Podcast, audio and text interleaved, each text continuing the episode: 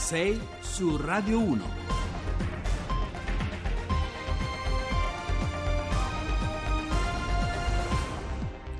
Buongiorno e benvenuti alla puntata numero 247 di 6 su Radio 1. Al microfono Francesco Dagliala. Sono le 6.08 e 09 secondi. Oggi andremo in onda fino alle 7 per riprendere la linea alle 7.30 e restituirla al GR1 delle 8 definitivamente.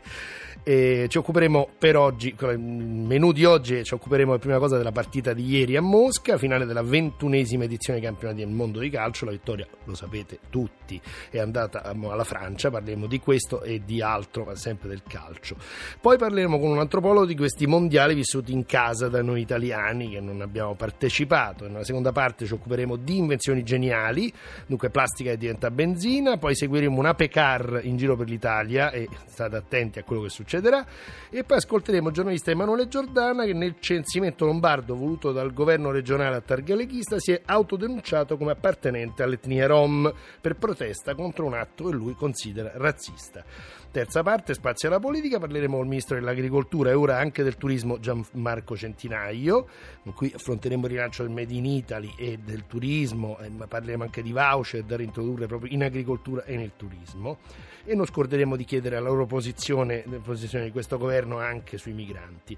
E in chiusura Vito Crimi, sottosegretario della Presidenza del Consiglio con delega all'editoria e parleremo con lui dei finanziamenti governativi ai giornali e dell'utilità o meno di mantenerli. 6 su Radio 1. Eccoci qua, buongiorno di nuovo, Francesco Dagliala al microfono, l'abbiamo appena detto. Cominciamo dal mondiale appena concluso ieri sera a Mosca, la finale Francia-Croazia, Croazia, il Golia francese contro il Davide Cro- Croato, stavolta ha vinto Golia. Allora, oltre a chiedere al nostro ospite, Xavier Jacobelli, direttore di Tutto Sport, buongiorno nostro ospite, buongiorno Jacobelli.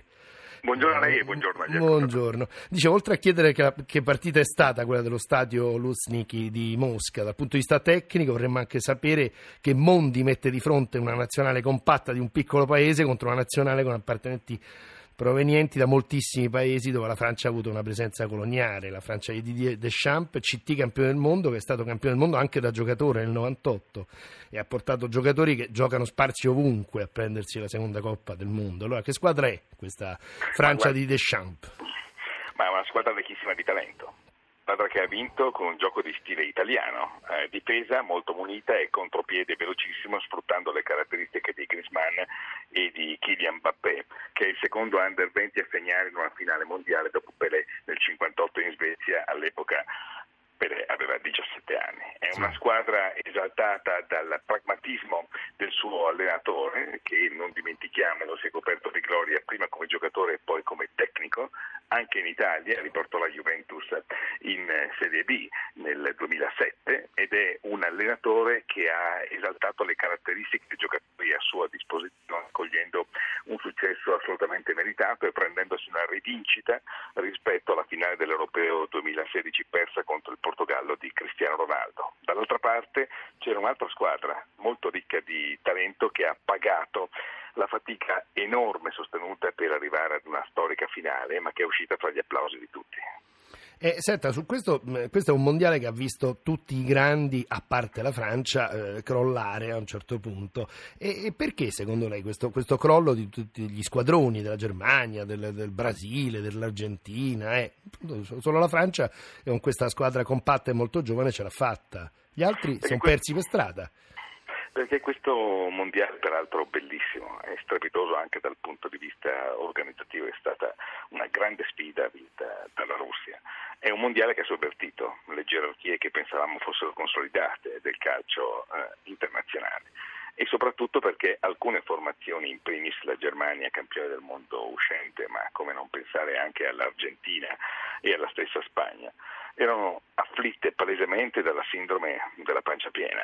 Quanto a motivazioni, quanto a stimoli hanno dovuto imparare la lezione da parte di formazioni che poi sono uscite alla distanza nel proseguo del torneo, ma che hanno dimostrato da un lato una grande organizzazione tattica, perché la globalizzazione del calcio ha consentito anche alle nazionali che un tempo accusavano una caratura tecnica inferiore di sopperire a questo gap con una organizzazione di gioco mutuata anche dall'esperienza dei numerosi giocatori che militano nei più importanti campionati europei e dei tecnici stranieri che hanno portato questa nuova concezione nella disposizione della squadra. E così io credo il livello tecnico sia innalzato e noi abbiamo assistito ad un torneo palpitante e avvincente dall'inizio alla fine. Senta, mm, chiudiamo un attimo questa parentesi mondiale, torniamo a casa nostra di noi assuefatti di pallone. Quest'estate abbiamo, quest'estate abbiamo avuto una vera e propria crisi di astinenza da calcio giocato dai nostri colori. Arriviamo alla Juventus, ha messo il colpo dell'anno con Ronaldo, probabilmente adesso un altro colpo, forse Marcelo, sempre che arriva, che, arriva dal Reale, considerato uno dei più forti esterni del mondo. Dunque Jacobelli, la parola impossibile, non sembra appartenere al vocabolario bianconero. Beh, ci cauto. Marcelo ha una clausola liberatoria di 400 milioni di euro. Mm. Marcelo è un giocatore molto importante della Real Madrid e in questo momento il presidente del Real ha un problema, presentarsi nel più breve tempo possibile ai propri sostenitori con il sostituto di Cristiano Ronaldo. Poi il mercato è sempre intrigante perché la prima regola non scritta dice mai dire mai però francamente se in questo momento il Real cedesse anche Marcelo, senza dimenticare la clausola rescissoria, mi stupirei molto. Il Real è riuscito nella paradossale impresa di conquistare eh, due mesi fa la tredicesima Champions League della sua storia, la terza consecutiva, e di perdere in meno di due mesi prima il proprio tecnico eh, Zidane e poi il giocatore più importante che negli ultimi nove anni avesse a disposizione, vincitore di eh, cinque palloni d'oro e di cinque Champions League, la prima con il Manchester e le altre quattro con i madridisti. Ecco, quello, secondo lei, Jacobelli, lì che cosa è successo? Voglio dire, una squadra che vince così tanto, anche le crepe eh, si, si, dovrebbero saldare. Invece in questo caso sono arrivati forse a fine corsa, sia il tecnico che, che, che Ronaldo. Per, per, per... Non, esiste, nella storia del calcio, non è mai esistita una squadra che abbia vinto per sempre. È chiaro che i cicli si iniziano e poi si concludono. È evidente che alla base della decisione di Cristiano Ronaldo di accettare la proposta della Juventus c'è stata anche la clamorosa insanabile rottura con il Real di Florentino Perez. Questi è convinto che il Real sia il Real di Florentino Perez, in realtà è stato il Real del Galacticos, è stato il Real di Zinedine Zidane, ma soprattutto è stato il Real di Cristiano Ronaldo. Benissimo, senta, io allora ringrazio Xavier Jacobelli, direttore di Tutto Sport, che ci ha cominciato a raccontare, adesso lo racconteremo ancora, il mondiale concluso ieri a Mosca. Allora, dal calcio giocato dai mondiali e del campionato che presto ricomincerà, passiamo ora al calcio visto solo in tv, visto che gli azzurri dopo 60 anni hanno trovato modo di non riuscire a qualificarsi per la fase finale del mondiale russo. Dal calcio in poltrona parliamo con l'antropologo Bruno Barba, autore di 1958, l'altra volta che non andammo ai mondiali, Rogas editore. Buongiorno Barba. Buongiorno, Buongiorno. Allora, cosa è accaduto agli italiani che non hanno avuto la loro squadra mondiale? Una semplice crisi di astinenza da tifo oppure abitudini totalmente modificate? Sospirito di sollievo, di moglie fidanzata, aumento della natalità prossima futura, acquisti di libri alle stelle? Cosa gli è successo? Ma direi che si sono schierati e come. In effetti all'inizio si pensava che questo mondiale sarebbe stato visto con una certa depressione dal pubblico italiano. Poi a vedere i social, a vedere la partecipazione emotiva anche in, in giro, insomma direi che, che c'è stato un grandissimo interesse, forse è stata anche un'occasione, part, al di là delle polemiche che ovviamente ci sono state, però è stata anche un'occasione per cogliere meglio l'aspetto tecnico, lo straordinario eh, diciamo così, panorama che offre sempre il, il calcio dal punto di vista sia tecnico che in qualche modo di lettura densa, come si dice in antropologia, ovvero andare al di là dei significati il fatto che non ci fosse l'Italia probabilmente ha reso la partecipazione emotiva meno, meno forte, meno aggressiva del solito e però ha lasciato spazio diciamo, a tante considerazioni negative e positive devo dire. Ah, per esempio quali?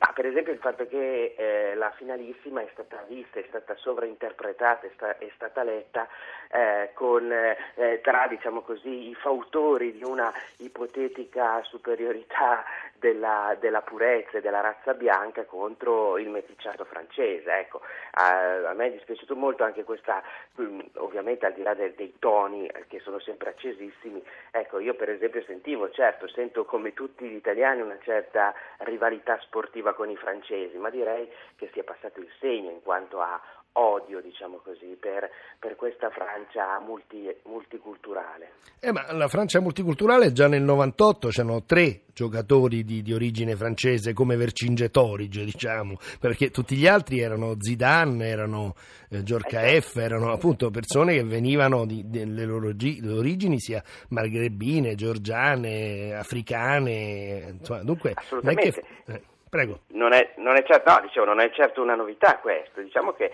è una conferma ulteriore, del resto eh, anche il Belgio e anche l'Inghilterra sono espressioni, per, per poi naturalmente le ragioni storiche son, sono, sono, varie o comunque riconducibili a un passato certamente non edificante, no? mi riferisco al colonialismo, sì. ma eh, certamente che in questo momento eh, mi sembra importante leggere il segno dei tempi, cioè il fatto che il contatto, l'ibridazione e appunto il meticciato siano eh, la chiave di lettura, la chiave di volta per affermare il progresso, diciamo così, di tutte, di tutte le nazioni, di tutte o, o diciamo anche quasi tutte. Ecco. Certo.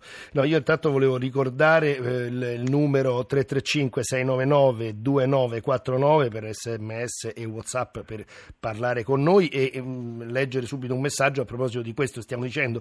Per me, dice Marcello, ha vinto l'Africa, non la Francia, abbiate il coraggio di dirlo. Beh, beh, insomma, è dall'inizio della puntata che stiamo dicendo appunto che la Francia è una, una squadra multietnica che viene da, da, da un sacco di posti diversi, Africa in testa proprio giusto? Certamente, però bisogna anche dire che l'identità è, una, è, qualcosa di costruito, è qualcosa di relazionale e io credo che tantissimi, se non tutti, eh, i, i, gli, eh, i, francesi di origine africana si sentano tutti gli affetti francesi oggi, eh, mi risulta questo almeno. Beh, anche perché insomma, le banlieue eh, raccontano anche delle grandissime contraddizioni, insomma, questa è la nazionale delle banlieue, però eh, anche le banlieue, insomma, ricordiamocelo, non, fino a non molto tempo fa sono state anche e sono ancora in parte una grossissima polveriera. Questo certo. Oltre questo che una certo. risorsa.